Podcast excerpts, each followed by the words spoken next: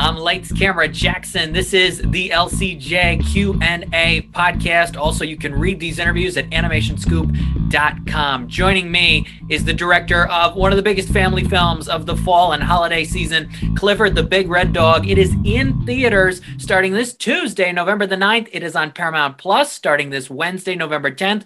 Walt Becker, Walt, thank you for being here on the LCJ Q&A. Thank you for having me, Jackson. Love your shows and, and what you guys do. Thank you so much. Clifford is finally here. I had the chance to watch it last night. It is a very fun and entertaining movie. First of all, how does it feel after the delays and with COVID happening that this movie is finally out in theaters and at home?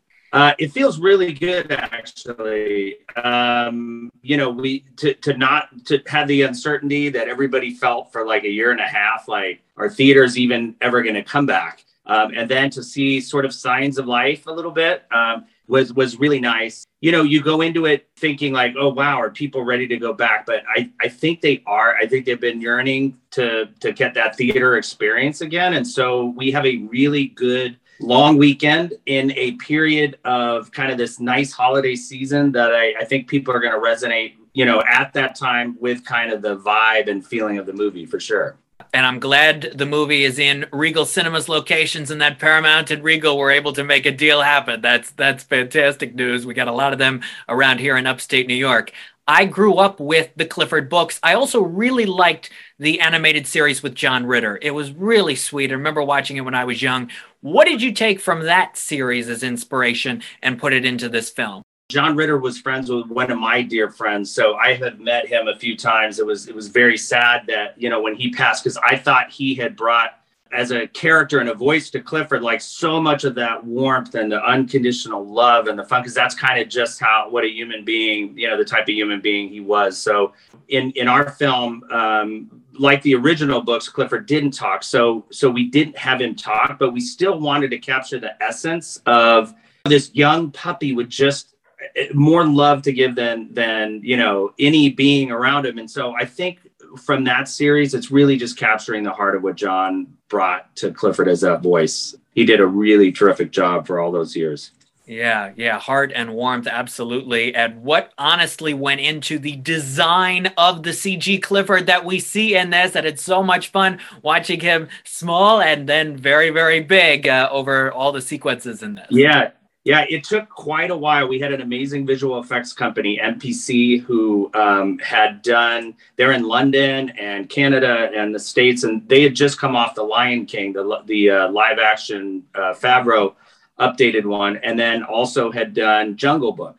So after seeing what they could do with animals and animal behavior, uh, the producer and I felt really strongly like they were like the right company to actually bring a behaviorally correct animal to the screen. And so it took us quite a long time to figure out, you know, how does puppy fat look compared to other. I don't think they had done a dog before. They might have done like wild dogs, but not kind of a you know a giant puppy and so yeah a lot a lot went into the design everything from how fur you know reflects light to the different modeling it was I was very impressed with. I don't think we could have made the movie actually even five years ago, to be honest, uh, as the live action version. Um, you know, with the technology. Yeah, the advancements in technology and yeah, and, yeah. Everybody who came out of those Lion King and Jungle Book movies was like, "Oh my gosh, the visuals in these are unbelievable!" And I think families are really going to appreciate what you do with the look of the Clifford in this movie. And there's also a lot of sequences with vehicles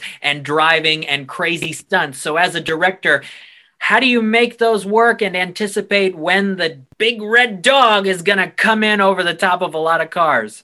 Yeah, it's a interesting and really fun process to be honest to to blend the visual effects which aren't going to be there with the practical special effects that are getting caught in camera. So, for instance, you know, we had that truck that, that Clifford goes into quite a bit. Yeah. And on that truck, you know, we had like four bladders. So, our special effects guys would be able to take the the the truck and the and the back end can just dump as if he's stepping onto it because we figured the dog weighed between like two and three thousand pounds if, if he was real. So it would basically dip the thing. We could have the the truck go side to side. Um, and so you're literally having to choreograph what we think the, the animation is going to look like and then into the practical effects that they're handling and get it in camera and then we go back and, and match it. So it really was a testament to not just our great visual effects people but the outstanding new york crews. But this was one of the best companies i've ever uh, worked with on practical effects. So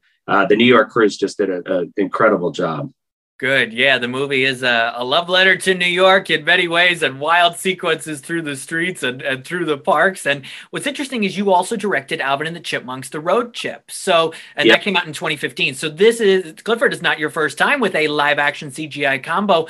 What did you learn on that Alvin and the Chipmunks movie that you applied to this when it comes to that combo? Yeah, it's weird because after doing Alvin and the Chipmunks, when the lead actors are 11 inches, so what people um, I don't think think right out of hand is if you're shooting this as a director, there's issues of massive scale problems. So mm-hmm. if you have an 11 inch hero and then a human being is literally attack of the 60 foot woman or man, that that's the size difference. But you're trying to create that, you know, this environment where, you know, they're playing off each other. So in that movie, we had to put them up on things because I wanted to shoot them like we would cover a regular actor. In order to do that, they had to be almost eye to eye.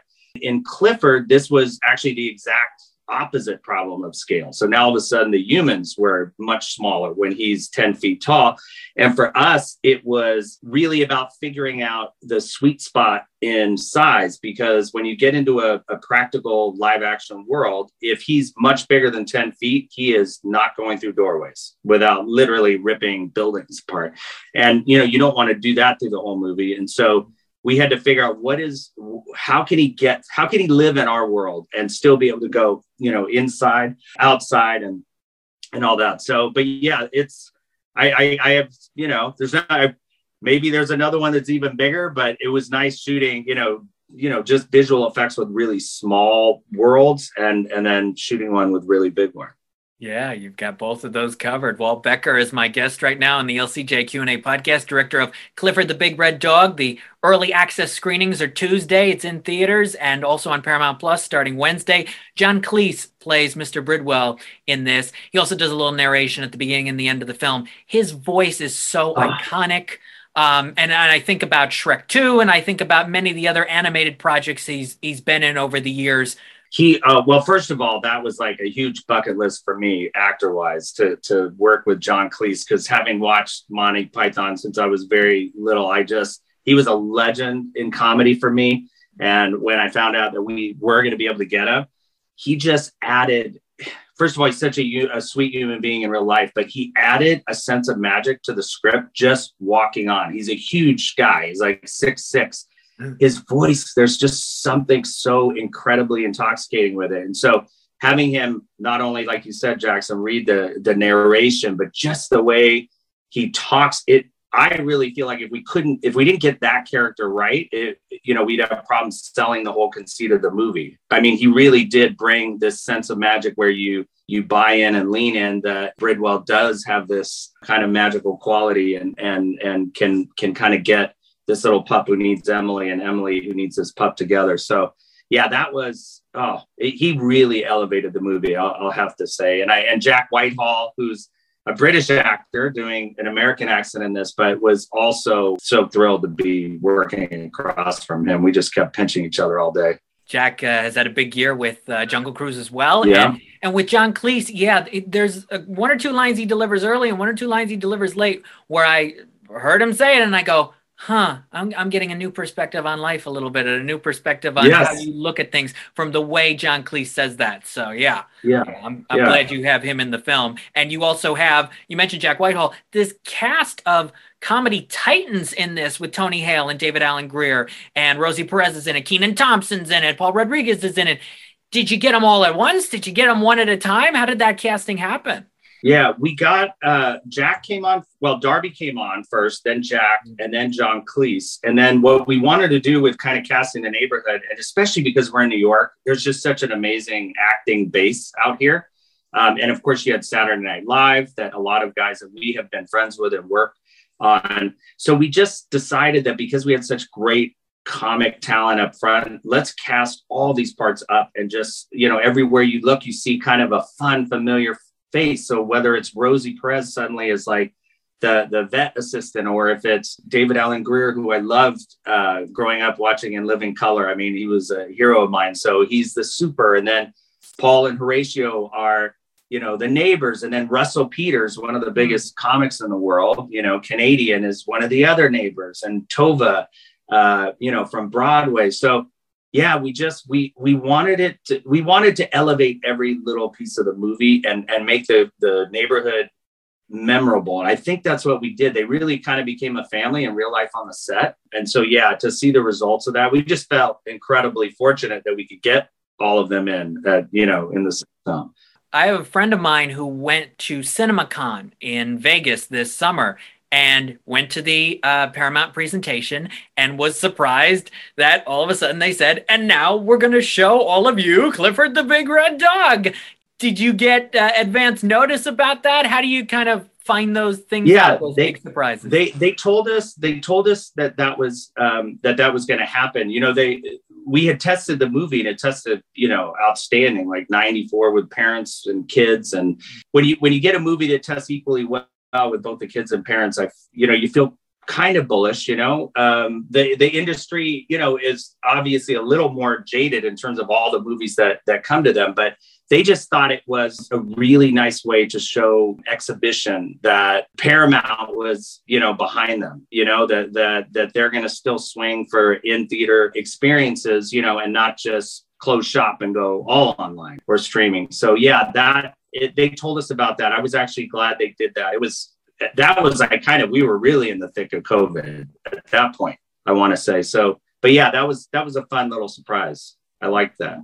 Yeah, getting it out there. I'm glad those test scores are high. And and yeah. as we uh, as we close out this episode of the podcast, Walt, what do you think makes Clifford? There there are so many animated dogs. There have been for decades and decades and decades.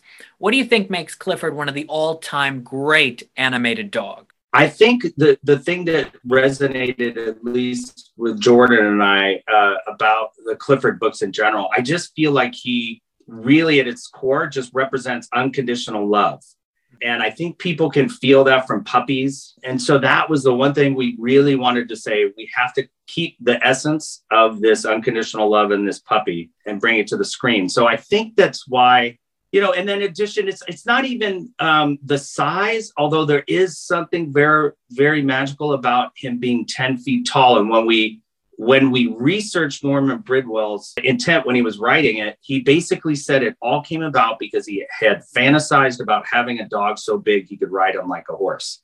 Mm. So I think that the, that sort of size dog and something about being able to ride your dog as a horse, that image I think has sort of resonated across uh, time and, and made Clifford a bit more special than other dogs as well. Mm. It's a cool movie. It's a fun film. I hope families go to the theater starting Tuesday. Watch it on Paramount Plus starting Wednesday. Clifford the Big Red Dog, director Walt Becker. Thank you so much for being on the LCJ Q&A today. Thank you, Jackson. Keep up the fantastic work. We appreciate you guys. Oh, thank you so much. I'm Lights Camera Jackson. Thanks for listening to this LCJ Q&A podcast episode. For more, go to lights-camera-jackson.com.